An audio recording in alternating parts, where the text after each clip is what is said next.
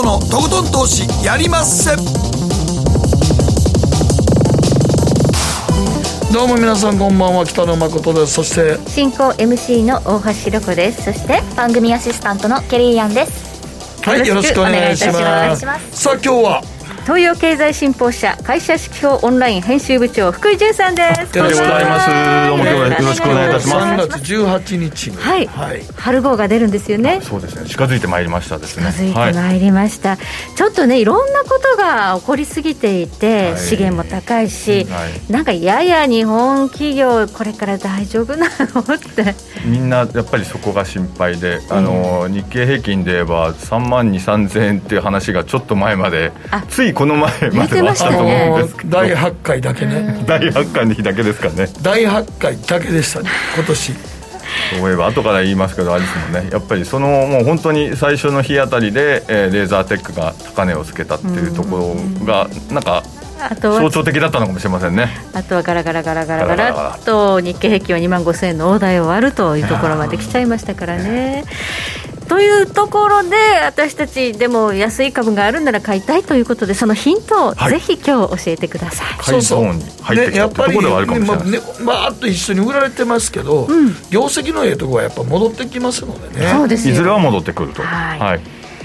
そして番組の後半です。後半は総実総合研究所調査グループ上級主任研究員安田佐子さんお迎えいたしまして、えー、アメリカのリアル急転直下バイデン政権ロシア産エネルギーの輸入禁止を発表。この舞台裏に迫っていただきます、うん、ご期待ください、はい、えそして投稿テーマあなたの携帯電話買い替えるサイクルやタイミングどうなってますか？福井さんなんかどれぐらいで買い替えてます？えっと携帯はそうですねなんだかんだ言って3年ぐらいですかね。僕も結局、バッテリーの問題だけですね買い替えるのは、ああ大体3年4年ぐらいですもんね、3年。ぐらいでバッテリーがだんだんちょっとねもうなんぼ充電しても充電しても無理やって、なんかずるいかなみたいな、うまくできてすぎかなそうですね。ずるいよな。なんかね。でも。ほんまはもっと持つバッテリーあるはずや、えー、なんかで値段はどんどん高くなって昔は変えてましたもんねそう昔バッテリー変えれたもん、うんそうガラケーの時代はそうですね、ね、バッテリー自分で入れ替えてたはい、今もう一体型でね。本当です。はい。持ち込んで変えてもらわないといけないっていう。サイクルが早いですよね。ね、はい、あれもでも今バッテリー変えてくれてできるんですよ。できますね。やろうと思えば預けて、はい。はい。はい、預けてる間の数時間はちょっと携帯ないけどね。我慢しろ大丈夫や我慢せえって話ですけど はい、えー、携帯電話、えー、アップルが指揮法と同じ日ですね。3月18日に第3世代を発表するということでうん。はい、皆さん買うのかな、まあ、5G 対応ですけどねそうですね、ね、はい、はい、サイクルを教えていただければ番組の後半で投稿をご紹介させていただきます。どしどし送ってください。ではこの後誠とひろ子の週刊気になるニュースから早速スタートです北野誠のとことん投資やりまっせ。この番組は良質な金融サービスをもっと使いやすくもっとリーズナブルに GMO クリック証券の提供でお送りします。誠とひろこの週刊気になるニュース。さてここからは誠とひろこの週刊気になるニュースですまずは今日大引けの日経平均です。73円42銭安、2万4717円53銭で取引を終了しました。えー、2万5000の大台を割り込んでいるという状況にありまして、3万円がだんだんだんだん遠くなっていくということなんですが、まあ、日経平均よりもすでにマザーズの方がね、先にずっと下がり続けていると。ね、これいつコツンと聞こえるんでしょうかねこの間、2月18日に652ポイントっていうのがあったわけで、うんええ、それでコツンときたかと、正直少し思ったんですちょっとまた戻って、また今日も650何ポイントはい、669ですかね、はい、というところなので、なんかもうまたしばらくすると、これ、一番底になっちゃうかなと、嫌だなと、2番底になればいいなと思いながら、今日は見てましたですけれども、もうちょっと下がったら2番底完成かな。はい、というところで、そこを見たいところですね。そうですね。まあ、外国人投資家の売りが、まあ、やまないという印象があるんですけれども、はい、この3月というのは、本来でしたら何もなければ、まあ、配当の、ね、優待とか、権利取りね、ね。はい、それなりに週の真ん中、月の真ん中ぐらいから盛り上がってくるんですけどね、配当権利取りで。うん。大体あの彼岸のところね、というところでこう、まあ、あの悪い需給関係もなくなってみたいなところで。3月のね、はい、あったかなってきたとともに、はい、今年はなんかちょっといいいやちょっとだめかな？どうかな？分かんないですね、はい、あまりにも外部環境がね、えー、まあまさかの戦争が始まっているという状況の中では、ちょっと慎重になっている投資家の方が多いと。なんか日経のね、はい、会合ので、遠くのね、うん、あの戦争は。深いという言葉もありましたが、はい、今も遠くじゃなくて、世界が一つなんで、はい、そうですね、うん、遠くじゃないんですよね、全然、ウクライナとかロシアでもね。うん、はい、しかもそのロシアっていうのはね、いろんな輸入、あ輸出しているものが、はい、世界に影響を及ぼすというね、うん、エネルギーだったり、小麦だったり、はい、パラジウムだったり、はい、まあ、これがまた景気を冷やすのではないかというふうにも言われているということで、うん、なかなかちょっと下げ止まりが見えない状況が続いています。うん、そしてアメリカの株式市場です。ニューヨークダウ184ドル74セント安、3万2632ドル64セントで取引を終了。えーまあ、アメリカの株式市場も、日本株に比べればね、粘ってはいるんですけれども、まあ、でも、どっちか言うたら、今、東京市場の方が先行しますよね。東京市場がめちゃくちゃ崩れた時大体ニューヨークダウ崩れますから。まあな何かあるときに、やっぱ東京が一番直撃するんですよ、だから、まあ、あのウクライナの情勢とかニュースが入っているとき、はい、まず一番最初に東京マーケットの方が動きやすいんですよね。そうですね、一番流動性があって、流動性があって換金性もあって、あってこれでアメリカのこう全部こう、ものを全部引き受けちゃうみたいな。そう。だからもうね、日本が700円とか800円とか1000円近く下げたけど、ニューヨークダウンも思いっきり下げましたから、うん、日本の方が最近早いですよね。はいということで、ちょっとね、日本株あの、ひどいんですけれども、アメリカの株式市場も、えやはりこのウクライナ危機というのが無視できない状況になって、うん、3月の FOMC が、えー、3月15、6にあるわけですけれども、はい、ここでまあ利上げはほぼ確実視されていると、こういった状況の中で利上げせざるを得ないインフレであるというのが、ちょっとやっぱ厳しいですね、アメリカもね。あのやっぱりまず、あれですよね、10日に消費者物価がまずありますから、CPI、はい、はい、であの CPI でまたすごい数字が出るかどうかということで、まさに、えー、ひろこさんおっしゃったように、これで FOMC のところで、えーえー、パウエルさん、まあ、いろいろ見て判断はすると思うんですけども、もちろん手元にはあの数字はあるでしょうから、えー、やらないわけにはあのいかないということで、スタグフレーション懸念みたいなのがやっぱりどうしてもあるということだと思いますし、はい、まあ、あと、需給で少しあの日本もアメリカも、えー、金曜日、日本は S q ですし、はい、それからアメリカも次の週は S q と、はい、あのいうこともあるので、えー、そこはメメジャー系であるので、ちょっとまあでかいところというところもあるので、そこが少しあの落ち着けば、通過すれば、通過すればちょっと需給は良くなるのかなというふうには、あの短期的には思ってるんですけど、はい、あでもロシアの侵攻が、もうちょっとあの私は早く終わると、短期戦で、電撃戦で、えー、ある程度こう、まあ、少しはお互いに分かっていてみたいなところをちょっと予想してたんですが、えー、プーチンのさんの野望をちょっと見誤ってしまったというのは私もありましてですね、い、やまあそれもあるでしょうしウクライナもここまで抵抗するとプーチンも思ってなかったですね、はい、ここまであの抵抗が強いということは、うん、それからすぐ白旗上げて有利な条件で、はい。まあ、ウクライナを併合するっていうのは野望やったと思うんですけどもね、うん、ほぼほぼ。あのある程度簡単にできるとも思って,、思ってたと思います、えー、でしょうから、それはかなりの誤算だったでしょうし、うん、かといってそこにあの原発の施設のところまでこう行くというのも、これもまたね、うん、えー、あれはちょっと考えられないけどね。するなんて、はい、いやだってね戦争って間違って爆破することありますからね、まさ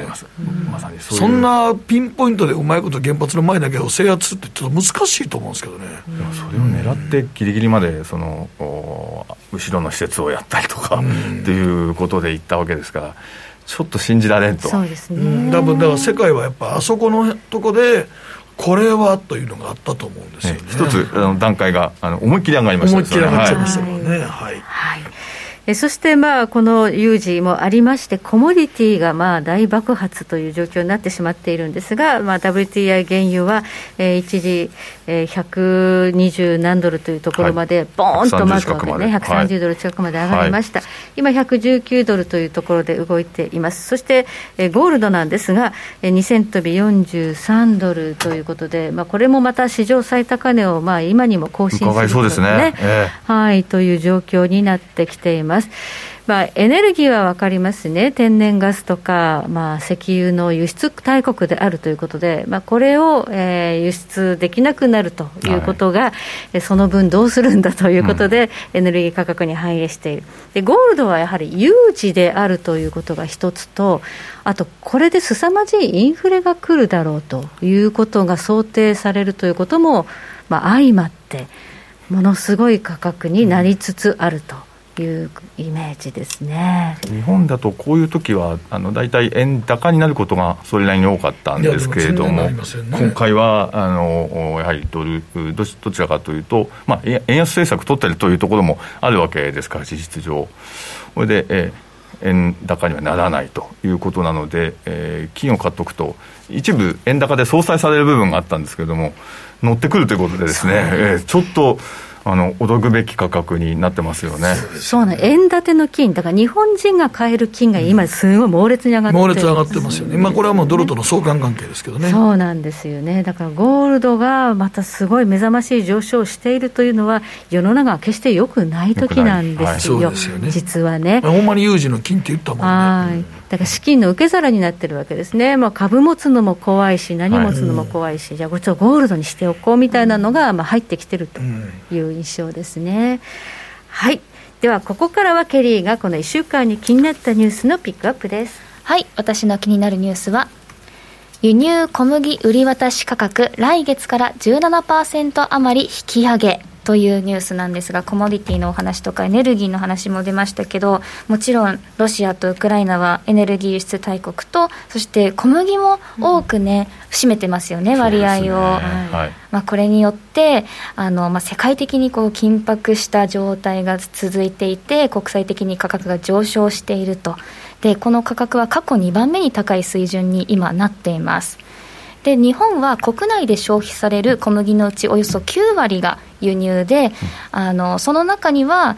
えっと、もちろんアメリカとかカナダとか。でこういった場所ではちょっとあの乾燥による不作が大きく出ているみたいなんですけど、まあ、これも要因ですけどやっぱりロシアだったりウクライナからの小麦の供給不足が大きな原因だと思います。だから17%やから結構いろんなものに上がるよね。そうなんです。あの価格の影響を予想してみると家庭用の薄力粉が1キロあたり12.1円、まあ、4.4%の値上がり。で食パンが1兆あたり2.6円1.5%値上がりする予想ってなっていてで、まあ、およそ3か月後この値上がりの影響が出てくるんじゃないかというふうにニュースになっています。はい、はい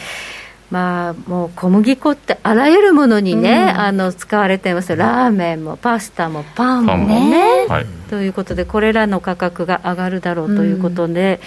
うん、えー、まあ、ちょっと気になる動きが、日本のあの既得診療という株がぴょんと上がったりしてるんですね。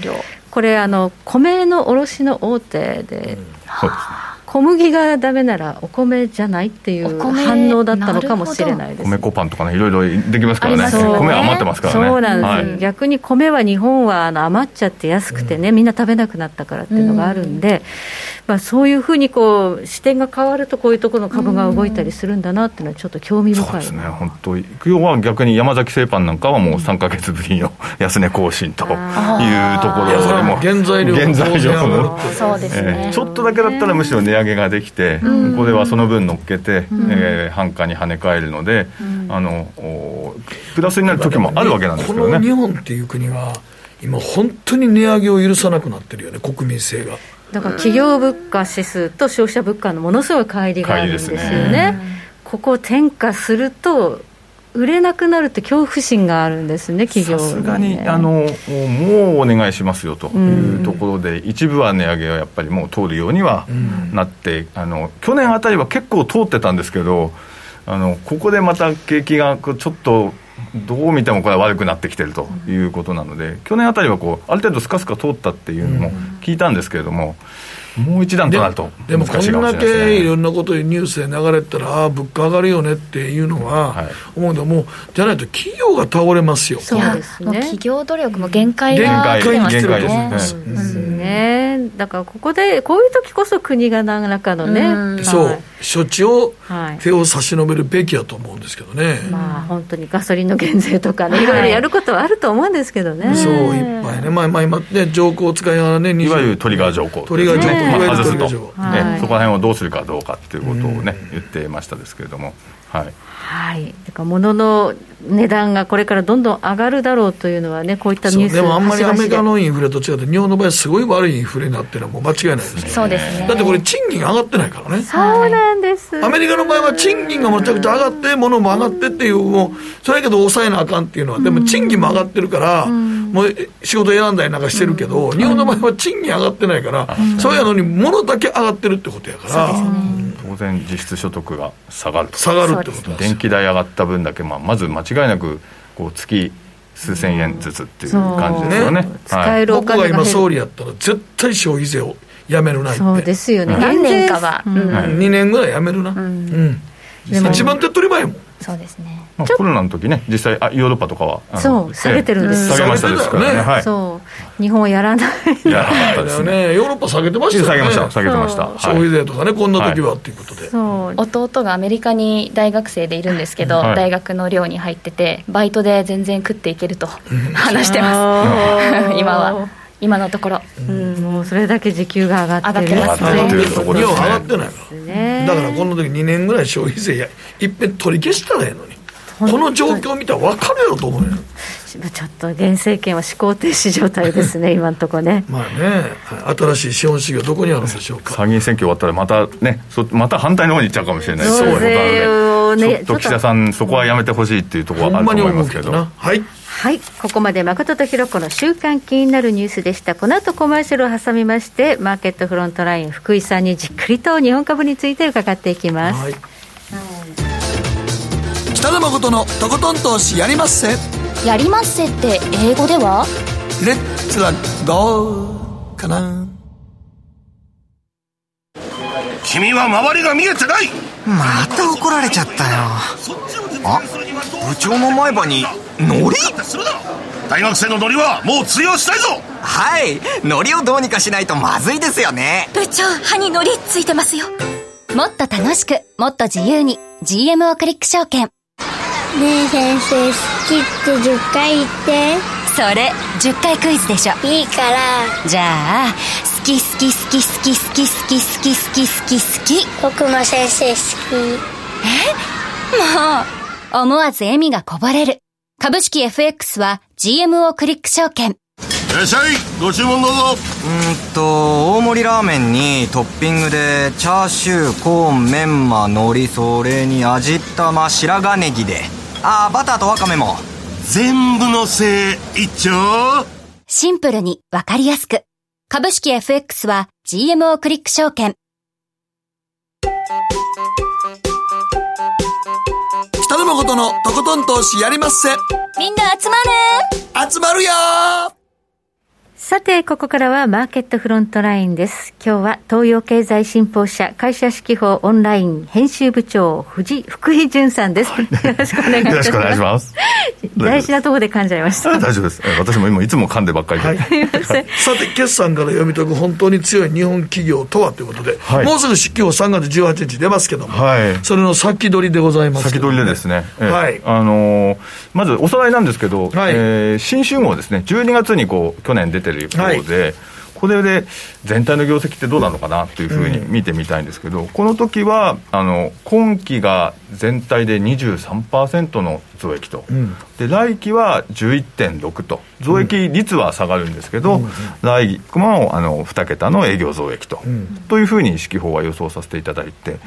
さて春はということで、あの、はい、3月18日になったらそれお楽しみにというところなんですけれども、はい、その来、まあ、やっぱり今期というよりは来期でしょうね。来期の11.6っていう予想がどうなるのかというところだと思うんですけど、はい、いろいろこうあの読んでいましてですね、中身も一生懸命こうあの読んだりとかしてたんですけどもどうやら全体ではそんなにはこの11.6という来期の2桁増益っていうのがもしかしたらもうそんなに変わんない感じが。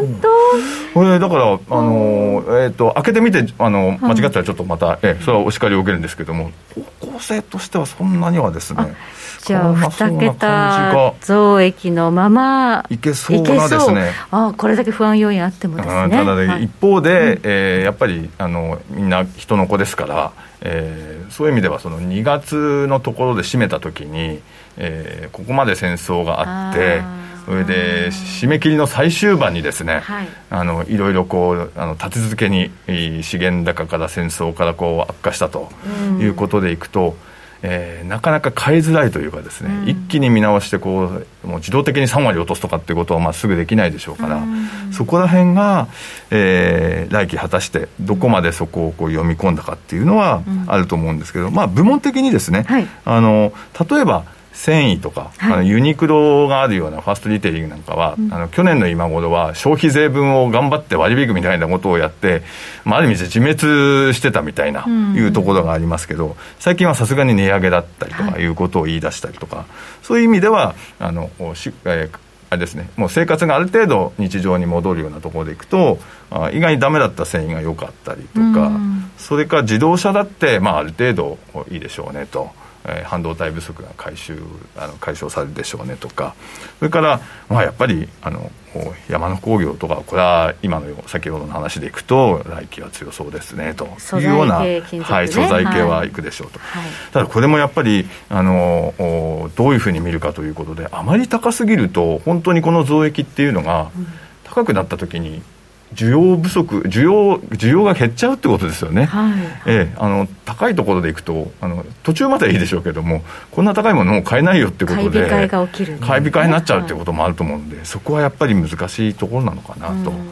で業種で見るとですね、まあ、やっぱり、はい、あの2つに絞って半導体と、それから自動車で見てみたいなと思うんですけれども、まあ、代表的なのはやっぱりレーザーテックのような企業がどうなるかというところだと思いますね。であの半導体ではレーザーテックと信越科学のことをちょっと考えてみたいんですけども、はい、レーザーテックはだからあのまさに6月決算の会社ですけど1月に3万6000円ちょっとをつけてまさに最高値と。株価ねここが一番高値ここまでこれが高値でした、はい、で北さんおっしゃったようにこれで終わった。みたいな。そこは今年。昨日のあの終値は本当にあの何かレーザーテックが悪いことをやったわけでも何でもないわけですけども1万6000円台まで半値以下になっていると。はいであの実際に、えー、2月中旬にも中間発表をしてますけれども、はい、半導体のあのマスクけあの血管検査装置ですね、これは別に悪くないということですし、うん、あの指揮法の中身はあの、ここではちょっと言えそうもないですけれども、あの普通に考えれば引き続きマスク血管装置っていうのは好調ですし、はい、あの価格も落ちているようなことはないと思いますので、うん、ここはあの多分えー、なんていうんですね、予想が落ちるようなことは多分ないと思いますね。はい。えー、それから、あの、新越科学ですね。はい、もう一個は新越科学。えちょっと見てみたいんですが、これも、えー、半導体のシリコンウェハでは首位の会社ですし、はい、まあ、あと、塩ビも強いと、はい、アメリカの住宅需要なんかも取り込むということなんですが、まあ、レーザーテックはこう落ちても、株価が落ちてもまだ PR70 倍。ね、そう割ね、ちょっと高いよっていうところで、まだ下値もしかしたらまだいくかもしれないなということですけれども、新越も2万1000円台、去年の秋ありましたけれども、昨日は1万5000円台まで落ちてると、うん、今現在 PER13 13倍台ぐらいまで落ちてきてます。ちょっとこれは割と今新越価格買い時っていう PR ですよ。ある程度そのゾーンに入ってきてると。修正がね、だいぶされました。いうところであの来期もやっぱりいろいろ普通に考えると、うん、そのシリコンウェアの価格が落ちるともちょっと思えませんし、うん、あの汎用のところではなくてあの新越は一番付加価値の高いところを作ってますので、うん、韓国メーカーとか、その他のところが追いつけないようなところですので、まあ、言っても、世界で、これ、もう本当、首位級ですから、首位級ですので、ね、っていうか、もう本当にこのに関しては、本当に信越価格、ただ追随許してないですからね。はい、なので、今、2万1000から1万5000、6000円台のところまで来てるというところで、コロナの、はい、コロナの前は1万4000円ぐらいでしたから、まあ、もうコロナで落ちる前のところに、まあ、ほぼ近づいてきたかなと。はいまあ、で半導体、ちょっとこう考えてみると、やっぱりまあアメリカ見ないと、そのソックス指数であったりとかこう見るわけですけれども、一番あのでっかいあの受託製造のトップの TSMC が、大体昨日ちょうど100ドルぐらいでしたけれども、うん、高値から30%以上やっぱり下落してます。それで PR がえー、20倍を割れてきてると。いうことなので、まあ、あそういうことでいくと、ここからさらに大きく落ちるっていうのは、あまり半導体の需要のことを考えると、うん、えー、ということなので、えー、ここら辺いいところまで来て、何か、えー、どうですかね、金利のこうまさにそのある程度落ち着いたら、リバウンドはやっぱり狙ってもいいのかなという感じはしますよね。うん、はい、それから自動車ですけれども、はい自動車はやっぱりあのやっぱトヨタどうなのか、うんはい、それからまああとトヨタを取り巻くトヨタだけじゃないですけどあの部品会社どうなのかと、はい、ここら辺ですけれどもトヨタの今期は、えーまあ、大体30兆営業利益 3, 億、ね、3兆円ぐらいの会社ですが、はい。えー、東洋経済としては32兆台、それから営業利益3兆台の前半でこう来期出してましたけども、はあはあ、これが果たして春号、どうなどうなるかというところで、うん、普通に考えれば、えーと、来期は、えー、SUV なんかもいいですし、それから半導体不足も最低限解消されるでしょうから、うん、えー現役っていうふうな予想は出しにくいんじゃないかなというふうには、あの思ってるんですけど、まあ、開けてみてどうなのかというところで、はい、指揮法あの速報ではですね実は指揮法のオンラインですとですね、うん、紙の販売よりもちょっとだけ前に会員さんは少し見れるとい。うところもありますので、もしあのご興味がありましたら会員になるというのもありますのでですね、はい、見ていただければと思うんですが、えーまあ、やっぱりあの全体的には悪くないんだろうなと。ただやっぱり部品、えー、とか原料高がどこまで響くかと。で実際、原料高が大きくあの響いているような部品会社もあって、私が取材したような部品会社でいくと、いや、まさにその、えー、もう大失敗しましたと、もう甘く見てましたと。いうことで、そのまあ、やっぱり最近のその急改善するのを見込んでたんですけれども、半導体不足もあったし、それから物流コストも上がっちゃったし、それから資材高ももうきつきつかったと、全部予想よりが上がってますからね。もう全部。で船便で考えてたんだけど船便の手当をちょっとうまくいかなかったので国便で送ることになってしまいましたと、うん、したら結果的に物流コストがもう8倍から10倍ぐらいになっちゃいます、えー、そうです。船で あの飛行機で送ったらね。車を飛行機で送ってなかなかな。で、うん、結局第三四半期利益ほとんど出ませんでしたみたいなですね、やっぱり経営って難しいね、はい、こう市況に合わせてね。というとような部品会社もやっぱりあるので、うん、そこら辺が第四四半期、まあ、こうやって物流困難がこう戦争でさらに続いているというようなことを考えると、うん来期の前半ぐらいまでもしかしたらききついかもしれないと。いうようなこともあるのでやっぱり自動車は少しこう明暗が分かれてくるのかなというよくても部品はってことですね、はい、感じがしますね。部品はなかなかね、はい、難しいですよね、さて個人の皆さんここからねもう下がってきたところをやっぱり拾いたいという時に、まあ、どういうところからこう糸口を見つけたらいいのか。そうですね。4つか5つぐらいの視点でちょっと考えてみたいところなんですけども、ええまずはやっぱり、まあ、利回り系でいきましょうというところなんですが、はい、あのまあ、指揮本オンラインとかで実はボタンポンと一つ押すとですね高利回りっていうのがポンとかすぐ出てくるようになってるんですけれども、はいはいうん、今あの高利回り引いてみますと、まあ、やっぱりトップはあの日本郵船のところですね。あの、まあ、増益企業であったりとか。何番でした？はい、えっと、9101でよかったですかね、はい、9101です、はい、01番ね、はい、日本郵船な大体ここで10%ぐらいの利回りがあるというところで、来期もどうやらその物流が、あのまあ、その混乱が収まらない、まあ、やっぱり、えー、船賃ですね、ここら辺はやっぱり高止まりするということを考えると、そんなに下がってこないような可能性もゼロではないと。でも日本郵船、こんだけ上がっても PR2 倍やね。そうなんですよね、だから例えば利益半分になったとしても、まだみたいなね、それでもまだ4倍とか5倍とかってことです。すごいな。なので、えー果たしてそこら辺どう取るかなんですけれども、しばらく、あのー高値でいるかなでも日本郵と。船の場合はしばらくはこれでしょうね。ただそのやっぱりかそのお需要そのものが落ちてきたりすると、はい。やっぱりどうなのかというところなので、えーそこのところはやっぱりあのこうそうですね。今までというのはそういう世界の景気と合わせてですからね、それからあとは、あ次はやっぱり、まあ、資源系、やっぱりあの、まあ、そのお日本郵船と似たような話かもしれませんけど、資源系というところでもあのいけるのかなということでいきますと、あのこれで、えー、と銘柄の方にいきます資源ですね、と、はい、そうするとどういったところが注目でしょうか。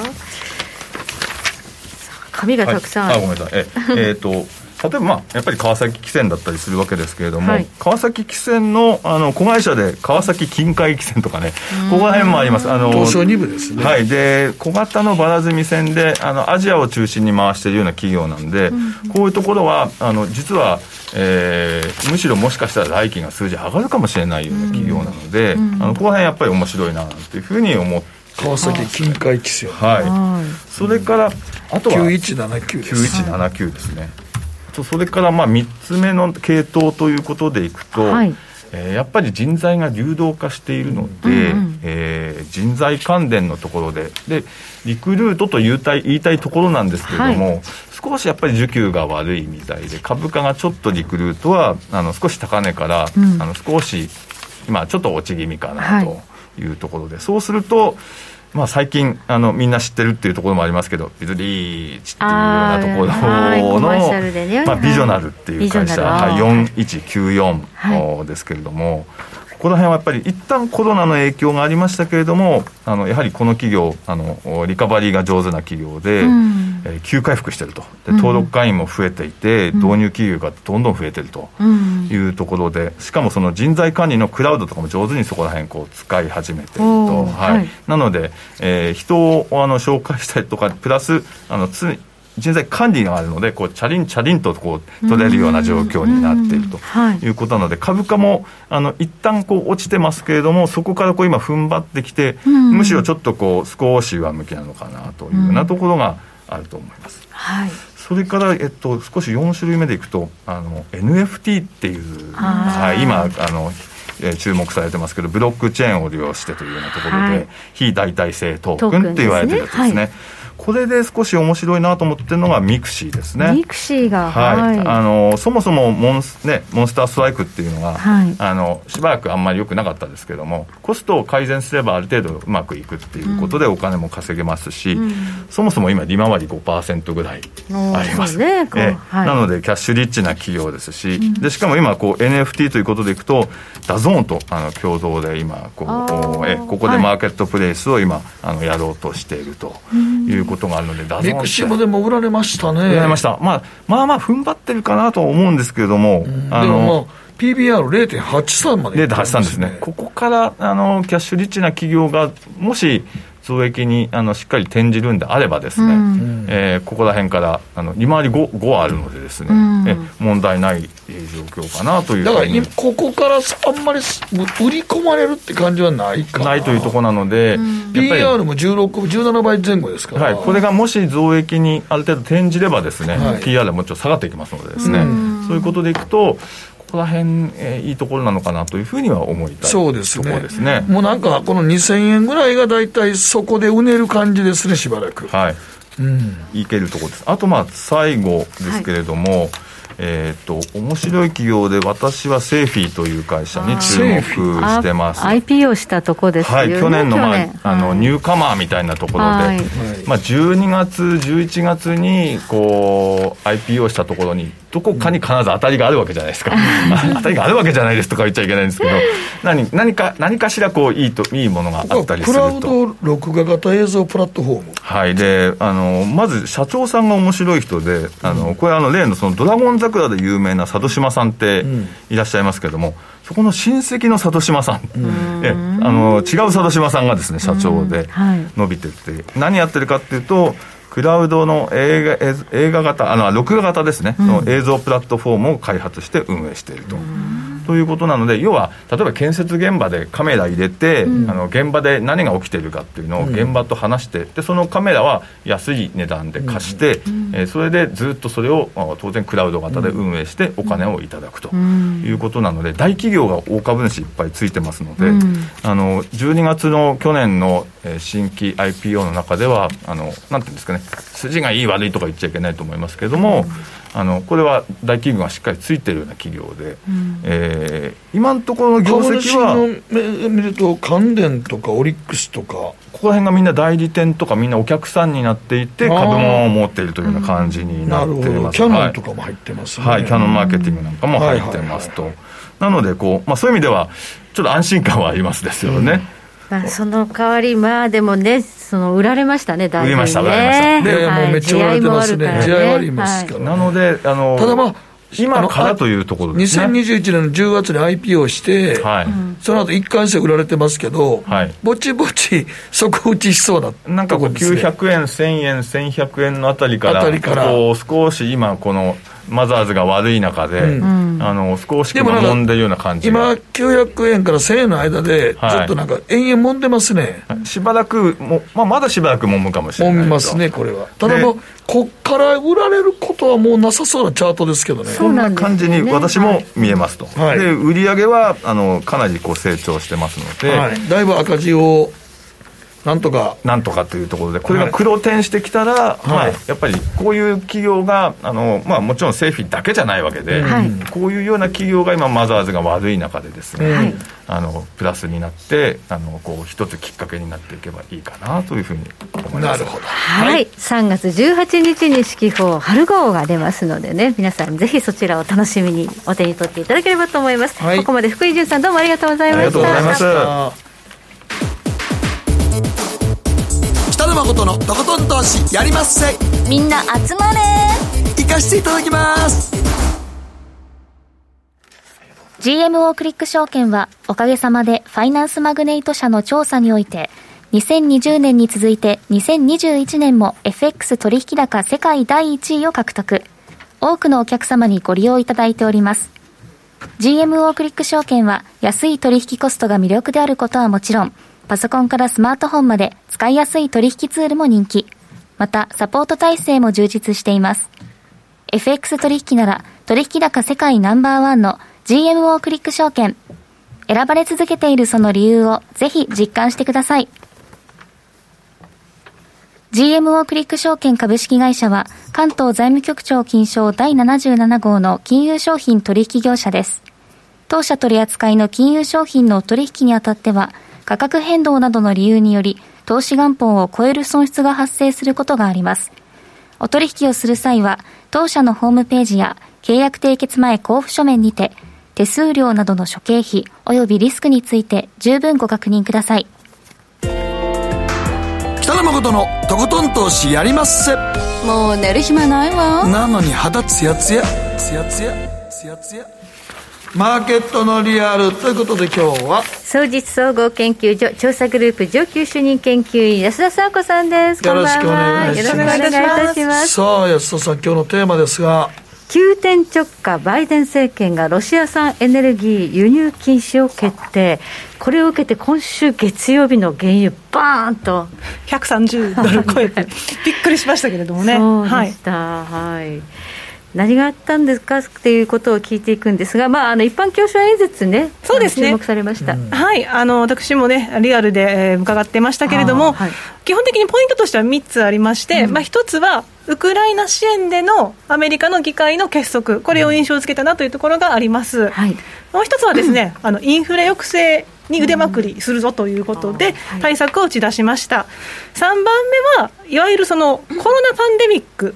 こもうアメリカは次の段階へ行きますよ、移行しますよということを明確化した一般教書演説となっています。はい。でですね、この一般教書演説、あのバイデン政権にとっては初なんですね、この前はあの議会演説になるんで、はい、初めてになるんですけど、はい、60分ぐらいしか発言されなかったんですよ。ではい、結構割と短めで、えー、っと2000年のクリントン大統領以来なんですね。ですから、その退任前のクリントンさん以来ということで、まあ、短いんですねという話なんですけど、多分ですね、支持率の低迷が一因かなというふうに考えられまして、はい、で初の一般教書演説で、支持率マイナス不支持率、うん、でマイナス12.5ポイントだったんですよ、はい、だから支持率の方が下回ってるってことなんですけど、平均でね、33%上回ってるんで、かなり弱かったんですよね、やっぱり。であとはあのワシントン・ポスト紙と ABC がまとめた、まあ、世論調査でも経済政策に対するネットの支持率のマイナスの部分っていうのがマイナス21ポイントだったんですね、でこれが1978年あのインフレで スタグフレーションでみたいな時ですけど、はい、あの時1978年のカーター政権以来だったんですよね。なので、やはりそのインフレ抑制なんかを訴えるんですけれども、はいこう突っ込まれる部分もおそらくあるでしょうから、うん、発言は短く明確にということだったと思われます。でやはりですねあのバイデン政権、ここで議会の一致団結ぶりを示すというところで、まあ、ウクライナ支援というところ、うん、冒頭から打ち出してましたよね、はい、冒頭と最後でもウクライナ問題について話してましたけど、思わずなんかアドリブで、ゲットヒムなんでね、言って、であのツイッター上では誰のことなんだって 誰のことか分かってるじゃないですかっていうような議論があったんですが、まあそれぐらいね、あのバイデンさんも話しやすいトピックになってまして、実際にですね、あのジル夫人の隣には、中米、ウクライナ大使がいらっしゃいまして、ハグするシーンがあったりですとか、まあ、何より共和党、民主党もウクライナカラーのブルーとイエローでね、衣装を合わせたり、旗を振っていたりということで、うん、まあ、その印象づけたところがありましたし、はい、何よりも共和党のマコーネル院内総務も、まあ、大統領のウクライナをめぐる決断を広く支持すると。明言してましたとい。うところで、そこは本当にこう、どちらかというとこう、民主党だけで政策を推進していたところが、ここでは団結したということをイメージ作りできましたねって話です。はい、でもう一つですね、大事なところは、インフレ抑制策ですよね、2枚目なんですけれども、ここであの気候変動対策、盛り込んだんですよ。うん。で何かと言いますと、まあ、最初はその処方箋価格あのインフレ抑制策は4つありまして、うん、最初は処方箋薬の価格引き下げだったりしますし、うん、まあ、養育費の引き下げ、これは子育て支援とかなんですよね、うん、それからまあ財政赤字の縮小ってあるんですけど、ここで注目されたのが、エネルギーコストの引き下げ。はい。ガソリン高いですしね、そうなんです、4ドル超えましてね、本当に。で、年平均500ドルまあ、5万円ちょっとね、コストに削減になりますっていうことで打ち出したのが、まあ、あのエネルギー効率化、まあ、再生可能エネルギーに関する、まあ、税額控除の導入。それから太陽光や風力など、まあ再えー、再生可能エネルギーの発電量、これ2倍に引き上げましょうって話ですよね。まあ、2030年に温室ガス効果効果ガスというのを半減させるって言ってますから、まあ、それに合わせた、まあ、公約になるわけですよね。はい、あとは電気自動車の価格引き下げ。うんちょっと今、資材価格なんかね、いろいろ上がってる中で、これはなかなか難しいなと思うんですが。難しいと思うけどな、はい、でもガソリンを使用しないから、月80ドルお安くなりますよと、うん、いうことを。あガソリン高いからこっち買えみたいな感じ？でも確かにあの一部の方々は、その電気自動車の株を買われたりとか、ということで、あのガソリンが高いなら電気自動車があるじゃないって、本当そういう話ですよね。ということが言われてました。はい、でも、このいろいろこう、まあ、特にエネルギーコストもそうですけど、あの子育て支援の養育費の引き下げなんかって、どっかで聞いたことありますよね。はい、あのより良い債権法案って1兆7500億ドルで、はい、まあ、そういったところを盛り込んだものがありましたけど、あの民主党の中道派のマンチンさんの反対で、うんで頓挫しましたよね、はい、だけど、これもう一回、この勝の言葉を言わずに盛り込んで、やっぱり推進しますよっていうアピールをしたわけですね。で、その一方で、ロシア産のエネルギーの輸入禁止って全く言及しなかったんですよ。はい、だから、どちらかというと、バイデンさんってそんなにそこで意識してなかったんじゃないのっていうのが連想されます。はい、でくしくも3月1日の一般教書演説の日に、はい、その民主党の暴れん坊のねマンチンさんっていうのがアラスカ州の共和党の上院議員と連名で法案を出したんですよ、はい、でそれがまさにロシア産のエネルギー輸入禁止だったんです。はい、それはもう、それ言われてから気づいたんですかね。そもそも、はい、あのマンチンさんというのは、ウェストバージニア州の選出の上院議員じゃないですか、えー、でアラスカ州といっても同じですけど、要はエネルギーの生産州ですよね。で、州の経済に占める工業の割合っていうのが、ウェストバージニアは15%ありますし、えアラスカ州であるともう20%超えるんですよ。自分たちのところで作るぞっていうね。まさにその通りで、はい、そのこうロシアのオイルはなんか血のオイルだみたいなことを言いつつも、どちらかというと、国内の生産を引き上げて、エネルギーの自立性を確保すべきだっていう主張で、こういった法案を出してきたわけです。はい、で、実はこれに対して意外に乗ってきた方が多かったんですよ。はい、で、えーと、最初は3月1日の段階では18名が指定してたんですけど、うん、最終的にはマサチューセッツ州のプログレッシブと言われるエリザベス・ウォーレン議員までありだねっていうふうになってきまして、民主党が民主党のリベラル派も乗ってきたってことに。自国の化石燃料生産の増産に。あそういうことですよね。それに乗ってきた、はあ、まあ、ウクライナ支援のためには仕方がないよねっていうことで、ある意味一致団結したわけですよ、言い訳ができるんですね。はい、言い訳、はい、はい。ということで、こう議会もそこで一つにまとまってたんですよ、で。そうなってくると、やっぱりバイデン政権としても傾かざるを得ない。で、その上に世論調査もはっきり出てきちゃったんですよね、うん、あの3月4日から6日に行われたキニアピック大学の世論調査では、一段のガソリン高、もう4ドルに近いというところの状況にありながら、うん、それ以上上昇しても、ロシア産エネルギーの輸入停止を支持するっていう回答が、71%あやっぱアメリカはそういうスタンスなんですね、はい、なんか有事の時はやっぱ団結しますよね、そうなんです。そうなんですね、そうなんです、その一致団結という意味では、その危機時、海外の危機が発生すると、大体大統領の支持率って上がるんですよね、うん、あのクリントンさんも98年のルインスキーさん事件の弾劾があったときに、実はあの時もあのコソボ紛争があって、えー、あの12月、実は73%で、クリントン政権最高つけてるんですよ。あのスキャンダルの後あの、あの、さなかです。さなかさなかにもかかわらず。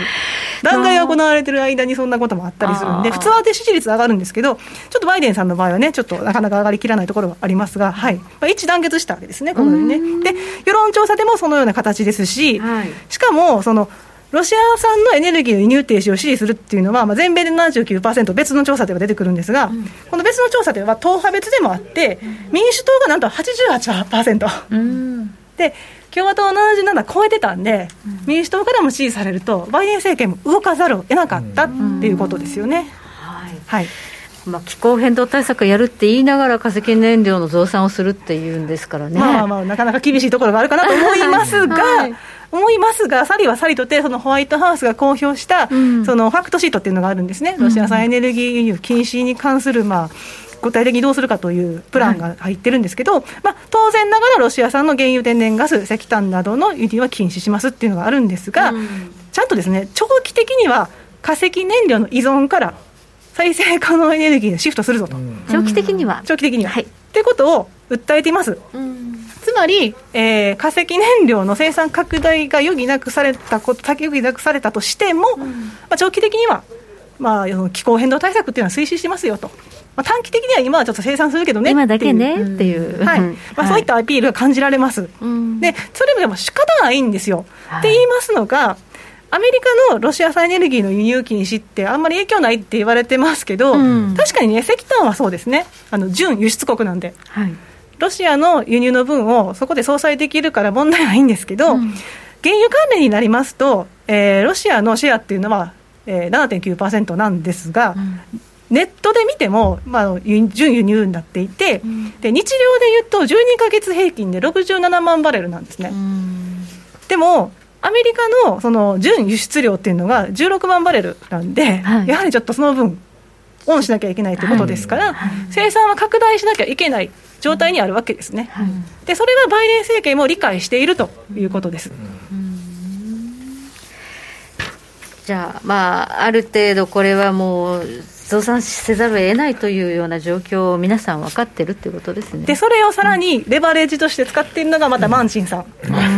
うん、これを逃さないっていうね 逃さないです。あのロシア産のエネルギーの輸入禁止を発表するとともに、はい、法案を発表するとともに彼がやったことがありましてその1日あと3月2日にこんなことを言います、あのより良い債権法案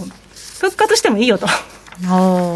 ただし、やっぱり国内のエネルギー生産は拡大してくださいと。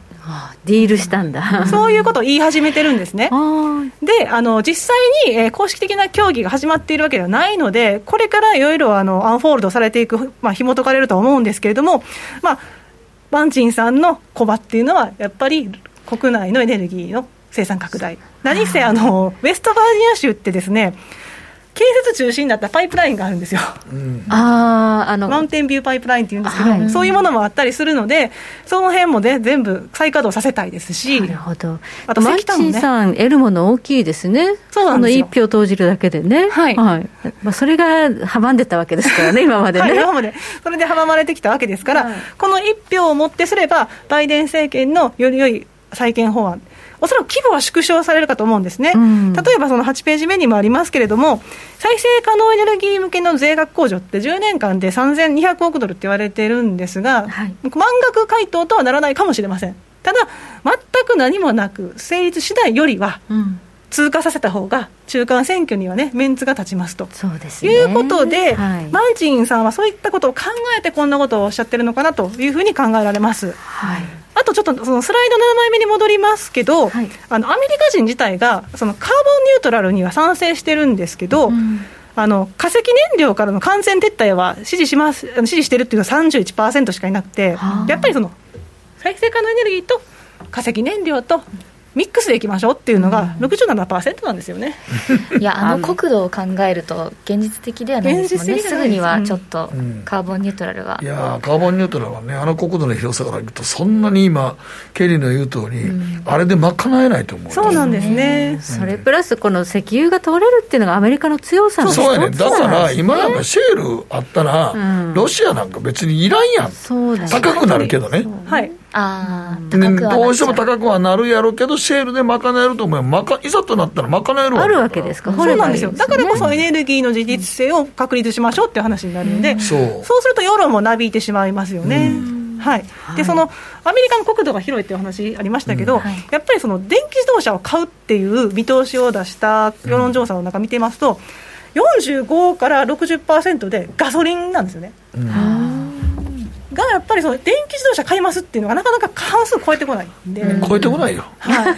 カリフォルニア州ぐらいですよだってだって超えてこない。だって現実的はないと思う。電気自動車ってやっぱり、はい。テスラ人気ではありますけど。あれはでも、うん、その都会だけで走ってる分はいいのよ、そう。いざじゃあ長距離行こうかって言ったらステーションが各地にできてないと、むちゃくちゃ難しいやん。そうなんです、バイデン政権も50万箇所来るぞって言ってるんですけど、はい、全米じゃなかなか足りないですよね。そうやね、50万って全米足らないから、大河の一滴ですよね、うん、だからそれはもう、都会の中ではテスラは全然 OK やと思うけど、はい、でも都会じゃないところで、田舎で南部行って、その長距離走る人たちってどうすんのって話やから、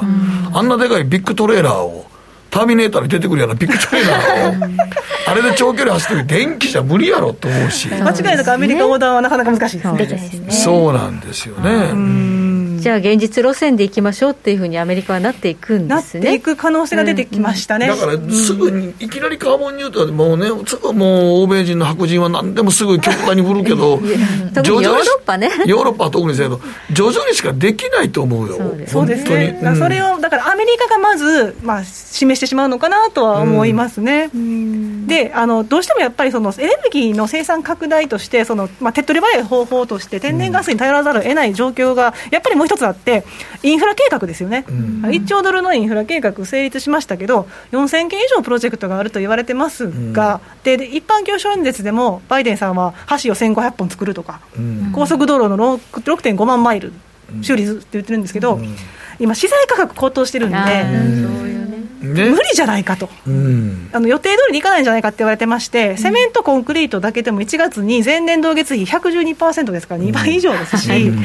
い、建設代自体も今今みたいなコモディティがこんだけ上がってしまったら、動かないよね。はい、そうなっていく中で、ちょっとやっぱりそのエネルギーとなると、天然ガスですとか、比較的その、今はこう生産する方ですからね、うん、天然ガスなどにちょっとアメリカは移行せざるを得ないのかなというところがありますしね、ガソリンも先ほど話したように、もう4ドル超えてますし、うん、前年比でこれ40%超えてますからね、うん、1年間、中間選挙響きますよ、ね、いや、本当に、で1年間、もし4ドルが続けば、850ドル。増税みたいなもんだ。9 万円ぐらい上乗せですよ、交通費ですよ。考えられないですよね。それは有権者許さないですよね、ね。これ続いたら、ね、こういう時ねもう一度出るっていうトランプは何考えてんやろうな トランプはなしだなって思いますけど。トランプはこういう時やったらトランプやったらどうすんってだよないやでもでもそのそのお話はなんかこうやっぱりされていてそのガソリンの話ではなくてやっぱウクライナ侵攻でね、はい、もしトランプさんが大統領であれば、ロシアはウクライナ侵攻しなかったっていうのが62%だったわけですよ。やっぱ思ってるよね。で共和党は80%ぐらいそう思ってるんですけど、うん。民主党も実は38%、ト。ランプやったらしてないだろうと、はい、バイデンだからやったんだろうっていうアメリカの世論は、ちょっとそのニュース見たことあって、はい。やっぱり根根強いねんなと思って、やっぱり根強いんですね、はい、実際にウォール・ストリート・ジャーナルの世論調査でも、トランプさんが出たら支持するっていうのが72%だったんで、すごいなと思いました。嫌だけど効果的なんでしょうね、おそらくは、トランプの存在って。そうやねんね、重しにはなるってことやな。はい。ここまで安田佐子さんに伺いました、どうもありがとうございました北野誠のとことん投資やりまっせ。やりまっせって英語では？レッツはどうかな。占いましたぞあなたの未来。どんな？あなたは努力次第で大きな成功を収めます。ただし野菜中心の食事と早寝早起き適度な運動をして健康に注意なんだよ。母ちゃんのセリフと一緒じゃん。未来は自分で切り開く。株式 FX は GMO クリック証券。すると川上から、どんぶらこ、どんぶらこ。どんぶらこって何？桃が流れてくる音だよ。じゃあかぼちゃは？こ、天ぷらこ、天ぷらこかな？鳥は？唐揚げこ、唐揚げこ。パパおやすみ。置いてかないで。頑張るあなたを応援します。GMO クリック証券。エミさん。どうしたの？僕最近考えてしまうんです。毎晩月を見上げるたびに僕の将来はどうなってしまうんだろうって同時に思うんです。この虚しい気持ちに寄り添ってくれる女性がいたら。好きですってよくない？シンプルにわかりやすく。GMO クリック証券。さて今日のテーマあなたの携帯電話買い替えサイクル。はい翼が生えないエンジェルさん以前は一つの端末4年ぐらい使ってましたが去年ぐらいから携帯会社の料金が劇的に下がって、しかも乗り換えるために端末を1円で買えるキャンペーンもあり今は2つの会社を契約して iPhone と Android で1台ずつ保有してます。2つの会社を契約していてもここ1年ぐらいは月2000円以上料金払ったことなく、ユーザーにとってはすごくいいですよ。安くなったんですね。GPay 押し下げてますもんね、携帯料金。はい。はい。小太郎さんは3年程度でバッテリーが短くなってこまめに充電してましたが最終的には OS が追いつかなくなって替え時になります。買い替える時は寂しいですが4年前の機能との違いに感動して毎毎回寂しさは吹き飛んでますと。そうかみんな使いこなしてんねんな、俺、とてもじゃない使いこなしてる感じがする。聞けばいいですよ絶対、はい、すんまへんな。時計の針は27分になったところです北野誠のとことん投資やりまっせ。この番組は良質な金融サービスをもっと使いやすくもっとリーズナブルに GMO クリック証券の提供でお送りしました。さあ、なんか先物上がってるって言ってるけど、ほんま？ダウがもうあの5、600ドル高いという状況ですね。で、あの原油が急に下がってきました、ね、117ドル。まあゴールドも、えー、1900ドルまでだーっと下がって。なんかウクライナとロシアの間でなんか停戦できるような条件が出てきたのかな？まだでしょうけど、停戦交渉が4回目、今日トルコであるんですっけ、はい、まあ、それを前にいろんな思惑がやっぱり出てきているんでしょう、あと、まあこれあの、本当のニュースかどうかまだ確認取れないんですが、えー、ゼレンスキーさんが NATO 加盟を諦めるんじゃないかみたいなニュースがちょこちょこっとね、はい、フランスの AFP が出して、昨日それで、あのアメリカの株が上がりましたけど、一時期。はいということで、それを条件にもしかしたら停戦に持ち込める可能性というのをもしマーケットが織り込んでいるかもしれない、ね、と、うんね、いうことですね。明日は ECB 理事会ということで、えー、ヨーロッパの金利がどうなるかみたいなところもね、うん、CPI もね、CPI もあ8%とかいう話も出てますからね。CPI あのもう本当にこれも気になるな。アメリカの消費者物価指数、明日ですね。はい、大注目。CPI どうどうやろうな前回7.5やったもんね。そうです。その上を行く8っていう観測が出てます、えー、もう多分困るな。明日はこの指標でも動くかもしれませんので、大注目。安田佐和子さんどうもありがとうございました。また来週です。おやすみなさい